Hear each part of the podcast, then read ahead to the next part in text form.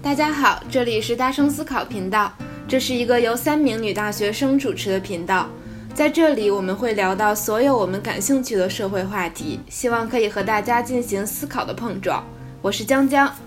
我是然然，我是鸽子。这是我们的第三期节目，今天我们想聊一聊性骚扰这个话题。前些日子在微博上有一个事件引发了大家的关注。两名高中生在外出逛街的时候，女孩子被一个不认识的男性袭击了胸部。同行的男生想要制止住这个男性的时候，迫不得已使用了一些暴力手段。通过这样的手段，这个男生成功的把这名加害者留住了，但是却因为这个事情获得了拘留，甚至在事后被威胁数万元的赔偿金。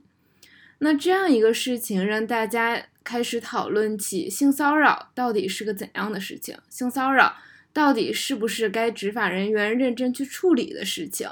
同时，也在网络上看到了很多的人去分享自己的这些性骚扰的经历。那对于我们三个人来说，其实性骚扰也不是一个很遥远的事情。我们都有过这样的经历，甚至都有过很多次这样的经历。对于我来说，我个人而言，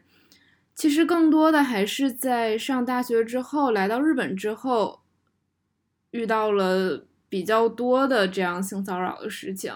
但在之前念中学的时候，曾经有过一次，真是长这么大让我最莫名其妙的一件事情。而且我不太清楚这个事情到底该不该被算作是性骚扰，所以可能也没有太跟其他人聊到过。这事情诡异就诡异在，我那天很正常的走在大马路上，然后突然对面有一个男性从我身边擦过、擦肩而过的时候，他的手扣住了我的手，就是就是像你的男朋友抓住你的手要跟你。亲亲密密的握手时候一样，他就碰抓住了我的手，但是一瞬间就撒开了，就走掉了，所以让我特别的不可思议，无法理解，也不知道他到底是想干什么。那事情就这样过去了。然后后来来到日本之后，这几年其实，在电车上碰到过两三回，就是日语里面讲“气干”嘛，呃，痴汉，就是摸你的，摸我的。屁股啦，或者是蹭我的大腿，就很奇怪的这样的事情。但经历过这么多次，有一个共同点，就是其实我没有真正去寻求过警方的帮助，或者说像列车员这样的，呃，该处理这种事情的人的帮助。嗯，虽然道理我都懂，真的就是道理我都懂，但是到那个时候我就反应不过来到底该怎么办，然后也有太多的顾虑，就。控制住了我的手脚，嗯，这个大概就是我的经历。我是我基本是有三段吧，就是最小的时候我是六年级，然后我六年级的时候因为长得可能比别人高一些，发育的早一些，之后那个时候就是在公交车上去补课班，然后突然感觉臀部有一点异样，我一开始以为是别人的包碰到了我的屁股，然后我就躲了两次。之后躲了两次之后，那种异样的感觉就还是在，我就感觉不太对。就我每次回头的时候，那个感觉就会消失。然后我后来觉得不太对劲儿了，就是我在那个公交车的后门，后门不是有一个平台嘛，我就一下子，他手还在我屁股上的时候，我一下子下到那个平台上去，然后就完事儿了。之后更可怕的是，那天我其实并不是来例假的时候，但是因为。反正种种原因，我就是恰巧垫了一个卫生巾，然后那个人在我下车之后，在我后面，可能是跟他的同伴打电话或者跟他的同伴讲话的时候，他就是大概说了一句什么，就是他来例假，然后可惜了，就大概这样的话，就是很恐怖。我当时到后来一直都觉得这只是一个性骚扰，但是前一阵我突然意识到，就我那阵才十二岁嘛，所以其实看脸的话，其实还是小孩子。所以这个加上恋童，我就觉得有点更可怕了。然后还有一段是中间有一段倒不太像性骚扰吧，主要是后来上大学有一次是在新宿特别繁华的一个地方，然后我还是跟朋友一块儿在那儿走，之后被一个外国人，明显是东南亚的一个人，然后他就一下子就是抓了我屁股一下，之后我回头去瞪他，然后他跟我嬉皮笑脸的。但是虽然我那个时候就已经有了这些性骚扰的，就是知识之类的，但是我当时其实也不敢去骂他，然后也没有想过去报警，因为报警就会很麻烦，你会考虑到说没有证据，然后你报了警之后还会费很多时间，之后那个事情就就那么过去了，之后就很令人困惑，就是不知道遇到这种事事儿的时候该怎么办。尤其是更加让人懊恼的是，当时明明都有这些知识了，但是还是没什么办法做什么。我还记得当时我也在场，然后我们几个都是女生，就想要去做什么，想要去反抗点什么，但是又真的怕，就是怎么说，体格上就完全不一样，就真的怕伤到自己。就也在那小小的讨论了一下，但是最后还是决定就算了吧，就算了吧。这件事情让我让我们自己也觉得挺沮丧、挺愤怒的。我记得最近的一次，哎，呃，是我在健身房的时候，我在健身房的时候有一个相当于是健身房的工作人员，也类似于教练吧，因为他们是那种，就是虽然不是你的私教，但是。呃，如果你需要动作上的指导啊，或者他看到你动作不是很标准的话，他是会过来教你，可以。然后我最开始去那个健身房遇到的那个教我动作的人，他在我当时好像是想练这个，嗯，应该是胳膊的肌肉，好像是胳膊的肌肉，我记得。然后需要坐在那个器械上，然后他想告诉我这个动作应该怎么做的时候，那天我穿的衣服很厚，是。呃，像卫衣的那种，就是很厚的带绒那种卫衣，所以其实还好，对我个人的感受而讲。但是，他是用手指点了我的，就是两个两侧胸部中间这个胸骨中间这个位置，然后和就是接近尾椎骨这个位置，那其实就离臀部很近了。所以虽然我并没有太异样的感觉，因为他确实是只拿手指尖点。而且当时因为旁边有很多人在，我我也不知道应该有什么样的反应，然后还有人在看着我，可能这个看着的人他也觉得他这个动作不合适，虽然我没有，呃，太太大的不适，但其实我心里也很不舒服，就是对于这个教练做这样动作，但是我没有没有说什么，因为我觉得可能是他工作需要吧，或者怎么样，但是后来因为这个。健身房，他工作人员很多，就是你下一次遇到的是其他的人。后来不管是男性的工作人员还是女性的工作人员，他们再也没有触碰我的身体，只是，呃，告诉我怎么做，或者他们自己亲身来示范，就是再也没有第二个人来触碰我的身体。所以我觉得，那当时我感觉到的不适，就说明他真的是不应该这样做。而且后来我再也没有见过他，我不知道是因为他离开了，还是因为这样的行为他被辞退了，或者怎么样。所以。我觉得，就是我们三个人的经历的共通性，就是虽然地点、场所和遇到的这个性骚扰的人不一样，但是结局就是我们什么都没说。但是其实，呃，可能听的朋友不是很了解我们的性格，但是我们三个人都不算是太怎么讲呢？我们三个人又都不是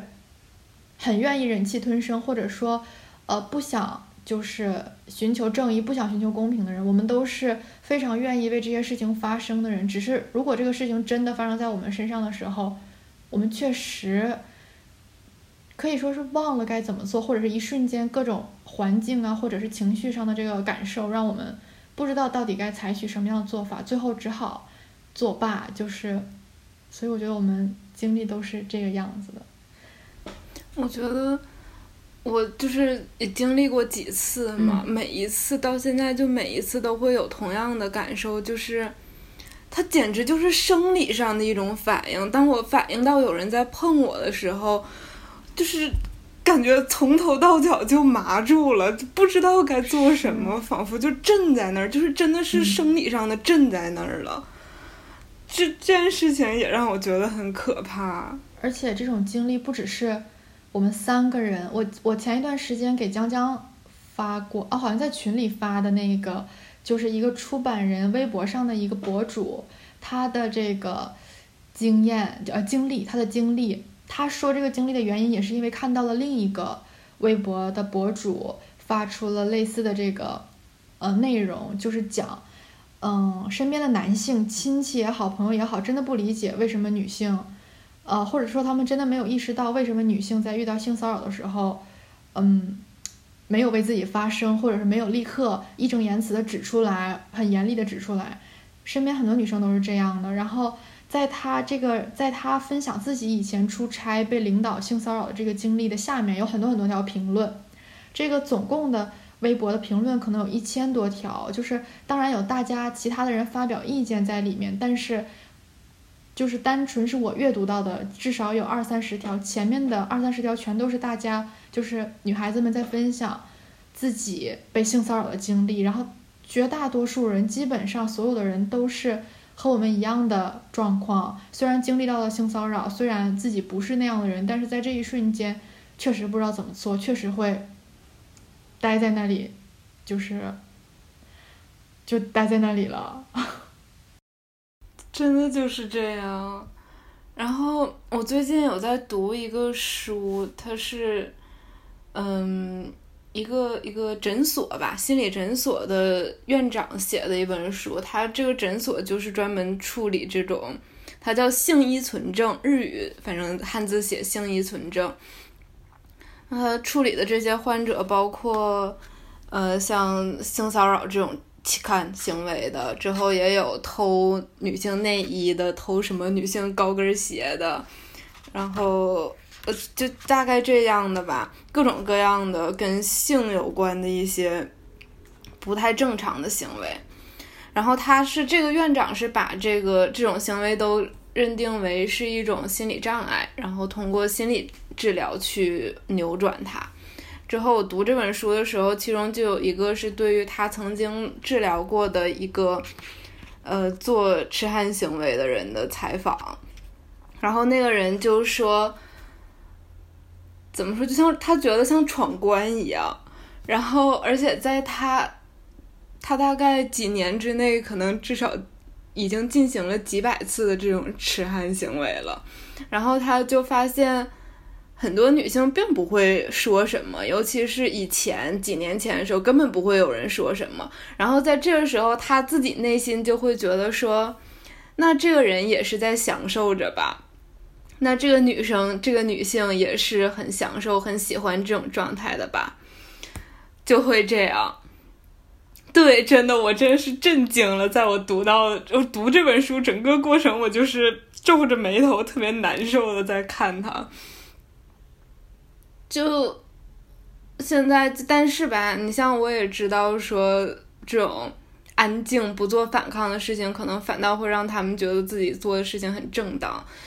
但是，就放在现实生活中，也许下一次我会说出来吧。但就但就很难啊！就是比如说我遇到的时候，就算我有浑身的知识，我有一个非常好的大脑，但是我生理上就是比他弱。尤其是在这种时候，你看到他的时候，只要他是一个男性，你会特别特别明显的感觉到那种男女上的生理差异。然后，因为你也不知道他是什么样的人，就是万一你做什么了的话，然后旁边还没有人去保护你的话，如果他去攻击你怎么办？就这样的话，反而会把这个危害又加大了，就很难整。而且，男女的那个生理差异是真的很明显。我之前我的一个男性的朋友，他有一次教我那个防身术，然后就是一个非常非常简单的一个小招。之后他给我演示了一遍之后，他想让我试一下。之后他就拿手就是握住了我的手腕，我当时觉得他劲儿真的特别大，我觉得很疼。然后他就很困惑的看着我说：“没有啊，我没使劲儿啊。”之后我睁也睁不开，就可以想象一下男女生他们之间的那个差异是非常非常大的，而且。我最近也看到很多文章，就是说网上总是有一些教你什么女子防身术的嘛。但其实如果真到那个状态的话，除非你是特别特别就是被训练过的那种运动员啊什么的，不然普通的女性用那种女子防身术，其实在男性的天生的那种体格下面是没有什么太好的办法去反抗的，就真的挺难的。而且反抗反抗是一方面，就是别人还会骂你。对，就是我觉得这件事情是，我就这两天在查资料的时候，就看到很多人专家说，这个反正都是日本的资料嘛，就说日本的这个痴汉这么盛行，也是因为有一种旁观者效应，就没有人觉得它是个事儿，或者很少的人觉得它是个事儿，尤其是在看到有这样事情发生的时候，大家不会不太会选择去制止他。尤其是，嗯，同样有有怎么说有力量的这些人，不会去选择制止他，就会让事情变得越来越严重。然后再讲，我本人也是，我觉得我当时在电车上被摸的时候，我脑海中简直是想过了各种各样说他、怼他，就是跟他对峙的方法。但是我就是一直绕不掉的一个想法，就是。边上的人，大家会不会觉得我很奇怪？大家会不会不相信我？大家会不会觉得我在无理取闹？而且，当对方是一个穿着西服的萨拉丽曼，一个就是通勤的工作的人的话，就我就觉得这事情就会变得更加的难说。因为像经常会出现那种，他是一个很好的人啊，他看起来就不是做这样事情的人啊，就。反倒会让我觉得大家可能怀疑我是在陷害他，就很难受。对，就像之前那个韩国首尔的自杀身亡的那位市长，他之前不是被他的秘书控告说他性骚扰吗？但是大家就总在说，哎呀，他那么好的人，然后会给家人写那么温暖的信，他怎么会是做这种事情的人呢？所以我觉得一开始就受害者他的立场就特别的。弱小无助，就很难，因为这个事儿你还很难去证明他做了，就很难有证据嘛。然后大家还会出于一种正当化的心理，就是会去挑受害者的各种错，会说你穿的太少了，怎么怎么样的。但是我记得之前看到过资料证明，事实上，就你穿什么样的话，都会有人去骚扰你。只要他想骚扰的话，他根本就不挑你的衣着，根本就。跟那个受害者是无关的，就是这样。我觉得，我觉得性骚扰就是遇到性骚扰的时候，大家，呃，很多时候不会选择做出什么就是反抗的，或者说在事后不会做出什么这个呃向他人举报，或者尤其是去诉诸法律的人很少，就是因为举证难，就是包括嗯在办公室就是职场也是性骚扰频发，然后。呃，就是查这个数据，就是有人有机构做过调查，就显示大家为什么没有就是举报，或者是没有呃这个诉诸法律，很大的一部分原因就是因为举证难，这个占比好像达到百分之三十左右，因为没有证据，或者觉得说出来也没有用，就是这个比例非常高，尤其就是性骚扰，尤其在车上啊，他要是。触摸我的身体，我根本留不下任何证据，所以 就是很难很难为自己就是辩解，就是嗯很难为自己作证吧，应该这么讲。而且确实社会观念就是这样教育，嗯，虽然男孩子受侵犯的也有很多，但是我们还是经常听到，就是在女孩子受侵犯的时候，甚至是家人会说你不要穿这件衣服呀，或者是你不要太晚出去啊，就是。虽然家人也是出于保护我们的心理，就是因为我们没有办法制止罪犯，所以那我们只能先从保护自己开始。但是，这个就是大环境的，就是大环境就是这样的。为什么我们不先从制止罪犯入手，只能告诉女孩子你别晚出去，你别穿这么少呢？我觉得这也是为什么我这么讨厌日本电车的女性专用列车。我真的觉得就是。你像父母跟我们讲这些，可以理解成是，就是大家都是个人嘛，大家很难真的做出什么改变社会的事情，那只能是出于保护自己家的孩子，那就只能是做一些这种保护自己的被动的事情。但是为什么这个地方它整个政策上、政治上从上到下的这种所谓的解决方式都采取的是让女性自己给自己画一个圈套，自己在这个圈套里面生活着呢？就让我觉得特别不可思议。就说白了，他们根本就他们意识不到这个事情很可怕，意识不到时时刻刻要受着被人性骚扰甚至性侵犯的这个危险是有多么吓人。然后，比如说你走夜路的时候，你会有多害怕？他们是根本感受不到的，因为制定这个政策的人，他们几乎百分之九十五以上都是男性啊，他们是没有这种风险的，所以就是很难共情女性的这种境遇。然后他们在拿他们的这种想法去制定这个政策的时候，自然而然就也会把女性的所有的诉求全都忽略掉了。说话可能稍微有一点有点过激，也没有所有，但是大部分诉求他们是注意不到的。那我想，那我想继续，就是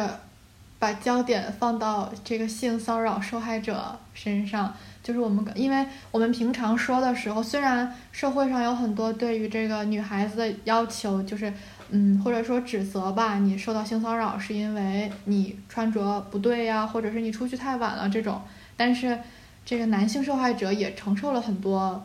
嗯，其他的这种来自社会的压力，因为像我们刚才讲的，这个男性和女性本身生理上就有差距嘛。有的时候，我或者我们作为女性可以理解女孩子，呃，不敢反抗啊，或者是不敢有什么动作。但是当男性受害者的时候，大家又会反过来利用这个去批评他们。那你是男的，你怎么还不反抗呢？你还打不过他吗？那你既然没反抗，你是不是就是愿意呀？就是也会有这种。这种就是言论，这种言辞，然后所以我去搜了数据，离我们比较近的，最近的是二零一九年十一月到二零二零年二月，中国计划生育协会、中国青年网络和清华大学公共健康研究中心共同发起的全国大学生性与生殖健康调查这样一个呃就是报告，他们应该是每年都会进行一个这个全国大学生性与生殖健康调查。然后中间有一部分，就是啊，这个说一点点题外话，就是我感觉这个调查还就是内容上还挺全面的，就是这个样本我没有仔细看这个具体的样本，但是我觉得它涉及到的方面还还挺全的，就是各种跟性有关的这个类型。然后其中有一篇内容，就是中间一部分就是跟性骚扰和性侵害有关的，就是在。网上或者现实生活中受到言语上性骚扰的这个比例，全体都是在百分之三十四点四左右。就是这个，不管是男生，啊，如果把男生和女生放到一起，这个数据是百分之三十四点四。如果分开男生和女生看的话，其实差别没有那么大。在网上，女生中受到这个言语上性骚扰的占比是三十六百分之三十六点八九，男生是三十一点七一。然后现实生活中，女生是三十四点三，男生是三十四点五，所以没有我们想象的受害那么少，只是可能因为这个时候男性他因为不具备身体上的弱势，所以又被在这个事情上忽略了，就是有这种情况。然后但是呢，还是这个少呃严重的性侵害还是女生更多一些，比如说强迫触摸隐私部位，强迫。口交、强迫插入式性行为等等，这种是女生受害更严重。但是其实本质上，像我刚才提到的轻微受害，男性是没有那么少的受害者。就是我们有的时候会忽略到这个问题。然后，在呃另一个是一个呃就是嗯二零一三年的这个报告是。我应该提到名字也没问题吧？因为我们这么一个没有任何流量的这个节目，提到名字也不涉及广告。是世纪佳缘，是这个交友婚恋平台，它做的主要是这个关于白领的。它这个名字很有趣，叫《中国白领私生活大调查》，其实也就是跟婚恋生活呀、性生活这些有关的内容。然后其中也有一部分是，就是调查了男性有没有受到过性骚扰的时候。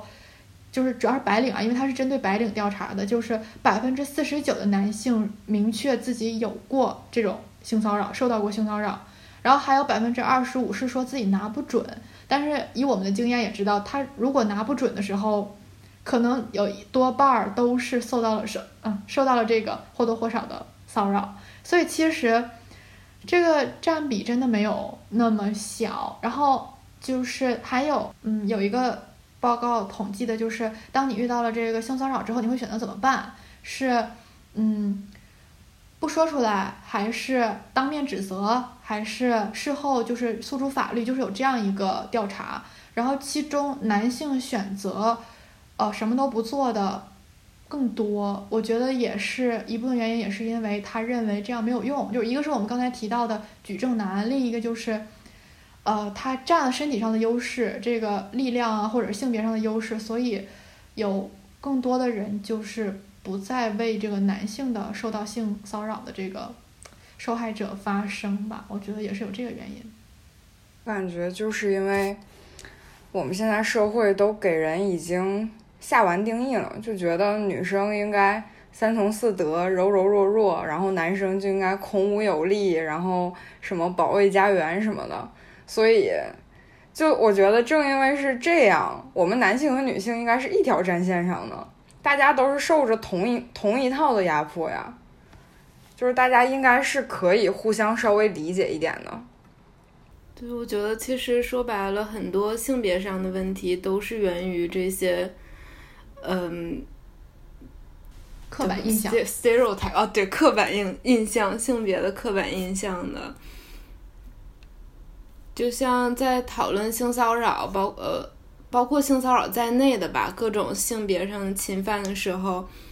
很多人可能会觉得它是源于性欲，但是其实并不一定，很多研究都证明说。它更多的可能是出于一种支配欲、一种施暴欲才去做这样的事情。这可能也是为什么很多地方并没有选择化学严格、物理呃化学严格吧这样的刑法，而是 而而是就只是一些监禁类的刑罚，嗯，拘留或者是监禁这种。而且我大好像也有看到过，就是说这个化学阉割其实它的在防止性侵害的事情上并没有那么大的效果，而且它比起是一个刑罚，更算是一种治疗。对于真的有这个性方面的像性瘾这类的患者吧，或者是这类患者，同时是患者也是罪犯的人的治疗。我觉得这个就是呃，涉及到刑法的时候，其实就是有一点，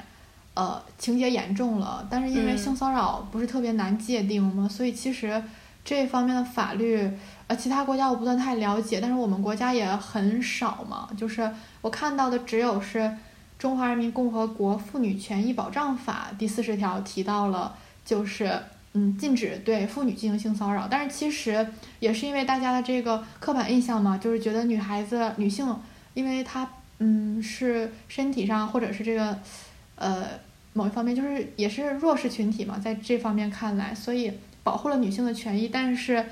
就是把男性排除排除在外了，就是这种轻微性骚扰的时候，所以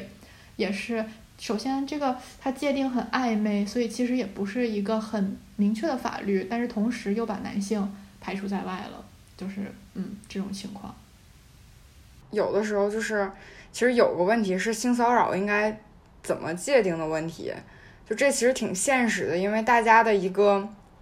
对于性骚扰的认知和值都不太一样，所以说考虑到你真正刑罚的时候，应该对于什么样的把什么样的行为界定为性骚扰，然后对这样的性骚扰行为你处以一个什么程度的刑罚，其实也是一个就非常现实的问题。就我们其实常说，如果我们觉得不舒服。那就是性骚扰嘛，但是这个有的时候可能也涉及到就是一些文化和价值观的一些差别，就比如说你对于这，当然我现在说这可能有一点刻板印象了，就比如说有的行为你对于欧美人来说他们觉得很 OK，但是对于我们来说我们觉得不太得体，有点近了，就会有这种类似的这种冲突，然后遇到这种冲突的话。就其实你应该怎么去界定它，这个还是挺难的。但我觉得现在好像欧美人觉得不 OK，我们觉得 OK 的事情更多一点。我刚刚在查日本的这个，就是和痴汉相关的这些东西，他们是有一个叫哇，现在突然不知道怎么翻译了。呃，相最相关的是一个叫《迷惑防止条例》，是和直接和痴汉行为相关的。然后一般轻度的这种衣服上面摸的话，就被叫做是迷惑防止条例违反。然后它相对刑罚也轻一点。但如果是在衣服下面的话，就是叫 Q C Y C 自在猥亵吧，应该算。就会更严重一些，但是我发现他们这边就没有对于性别的一个要求，嗯，所以我们这个也有人已经提出来了，就是，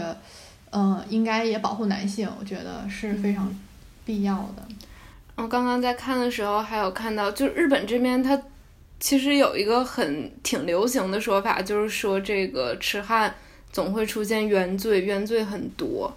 也有过电影，就是专门演这个怎么洗清原这种原罪的事情。对，所以我觉得这也是一个让日本的女性在日本受害的女性更难的一个事儿。而且我觉得真的很好辩解，因为它难界定，所以你特别好辩解。那我就碰到了，我不是故意的，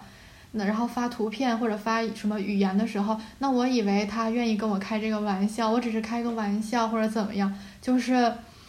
我们自己想一想都觉得，啊，就是，我觉得有一点无力。我觉得这个事儿就是也挺也挺矛盾的吧，因为你像假如我们不考虑这个，只考虑犯罪的话，其实司法里面不是有一条疑罪从无的原则吗？就是他宁愿放走罪犯，然后也不应该把清白的人，就是呃污蔑清白的人，他是有这么一条原则嘛？所以这两条原则冲突的时候。就还是挺难解决的，就嗯，反正我也不是很懂法律，就这个东西确实还是挺难办的。但是它对受害者的这个负面影响也真的是很大。但是我查到了一个啊，好像是一个类似于是律所解读这个条例的，我觉得那个文章就让我还蛮。欣慰的就是，因为他这个他解读的时候也提到了，就是这个性骚扰界定非常的暧昧，就是他虽然给了具体的例子，比如说身体接触、图文、眼神、姿势，或者是等等，但是就是嗯还是很难确定嘛。所以他这个解读的时候就是说，虽然这个性骚扰的结果是指这个就是伤害受害者，就是受害受害者得到的这个伤害，他这个结果一般很轻微嘛，就是因为。它不像性侵犯有实质性的这个太实质性的行为，所以呃啊就是会被大家忽略。但是这个律师啊，或者是这个呃人在解读的时候，就是说，只要是对呃这个受害者造成了生理或者是心理上的伤害，就应该被界定为这个呃性骚扰，就是类似于这样的话。所以我觉得还是挺欣慰的。我找不到词儿了。你觉得制度上是一方面，就法律这方面嘛？嗯嗯。另外，从解决方案，就像预防一个疾病的话，它第一次预防是整个从没发没发生的时候开始进行的嘛？所以，就这个时候，性教育应该也是很重要的一个事情。而且，真的就是当说解决方案的时候。我觉得，尤其是在日本，大家就会说那个女性专用列车。我真的觉得这绝对不是一个解决方案，它顶多算是一个处理方案，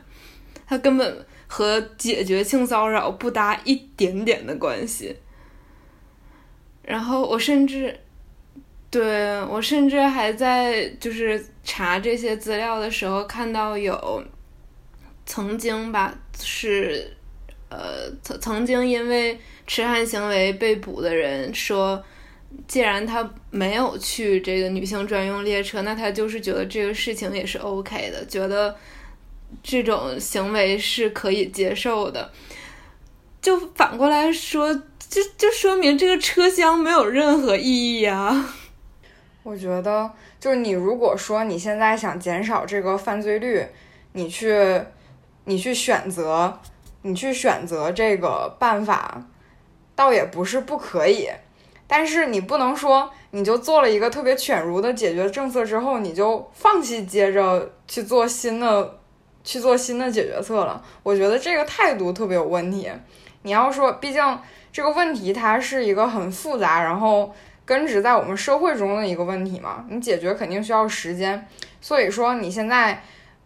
嗯，行，画一个列车，但是你是不是后面的制度也应该跟进改正一下，然后顺便你也做一些，就是比如说教育上的什么的努力，你去再从源头上预防一下。我觉得需要的是这些。其实归根结底，可能还是因为。女性的这个领导者不是很多，在高位的女性不是很多，所以很难有足够的人和这些受害者有共情吧，很难想到真的能帮助这些受害者的一个解决方案吧。回过头来，这也就是 为什么有女权。我觉得这个事儿现在最难的就是我们想让。有更多的女性领导者出现，但是能让女性领导者出现的这个环境，如今还是被掌握在男性手里，就很难。嗯，但是我还是，嗯，我还是愿意对于这个未来抱有希望吧，因为确实也有更多的，不管是男性还是女性，已经越来越觉得女性也是可以，不管是在公司啊，还是在什么场合，可以担任这个领导职位的。但是虽然还是。呃，这个也是数据，就是调查显示的，就是确实还是女性认可这件事情的比例要比男性高，但是总体而言，这个数量还是不断的在往上增长，所以我觉得随着这个社会的发展，还是会会有变化的。我还是愿意抱有这样的希望吧。我觉得，嗯，我我也是这么觉得，因为其实女权已经从上个世纪开始一直都有嘛。嗯，很明显，跟那个那个时候比起来的话，现在已经好太多了。而且当初的女性也是拼着往上走，拼着要一步步的要这个选举权啊，要投票权啊，要这些所有的权利。可能就现在只能说，现在还是在这个整个大进程当中，总有一天会变好的嘛。也真的就是需要我们。一步步的再去努力。那今天其实本来最开始说我们想聊一聊这个性骚扰的话题，可能聊着聊着就又变成了女权。每回聊到这些和性别相关的事情，可能总事情总会变成这样。但，嗯，不管是女权还是性骚扰，其实问题都是一个，就是希望我们每一个人，不光是有什么样的身份，都可以在这个世界上。更舒适的、更自由的生活下去，就同时也希望大家可以有去包容别人的想法，然后去试图理解一下别人，跟别人共情的一个努力吧。那这就是大声思考的第三期节目，我们下次再见，拜拜，拜拜，拜拜。